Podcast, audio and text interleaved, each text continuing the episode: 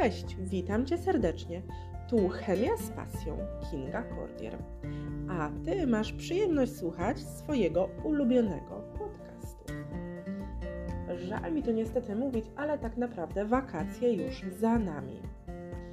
W związku z tym przydałby się podcast o czymś, co poprawia pamięć, tak, by wspomnienia wakacyjne pozostały z nami na bardzo długo.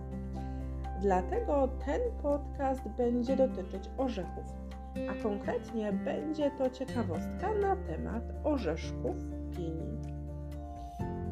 Powszechnie wiadomo, że orzechy wpływają pozytywnie na nasz mózg i procesy zapamiętywania. A co jeszcze ciekawego kryją w sobie orzeszki pini? Dlaczego warto je jeść? Uwaga, są one również skuteczne na przykład w procesie odchudzania. I to może dziwić, bo przecież orzechy są kaloryczne.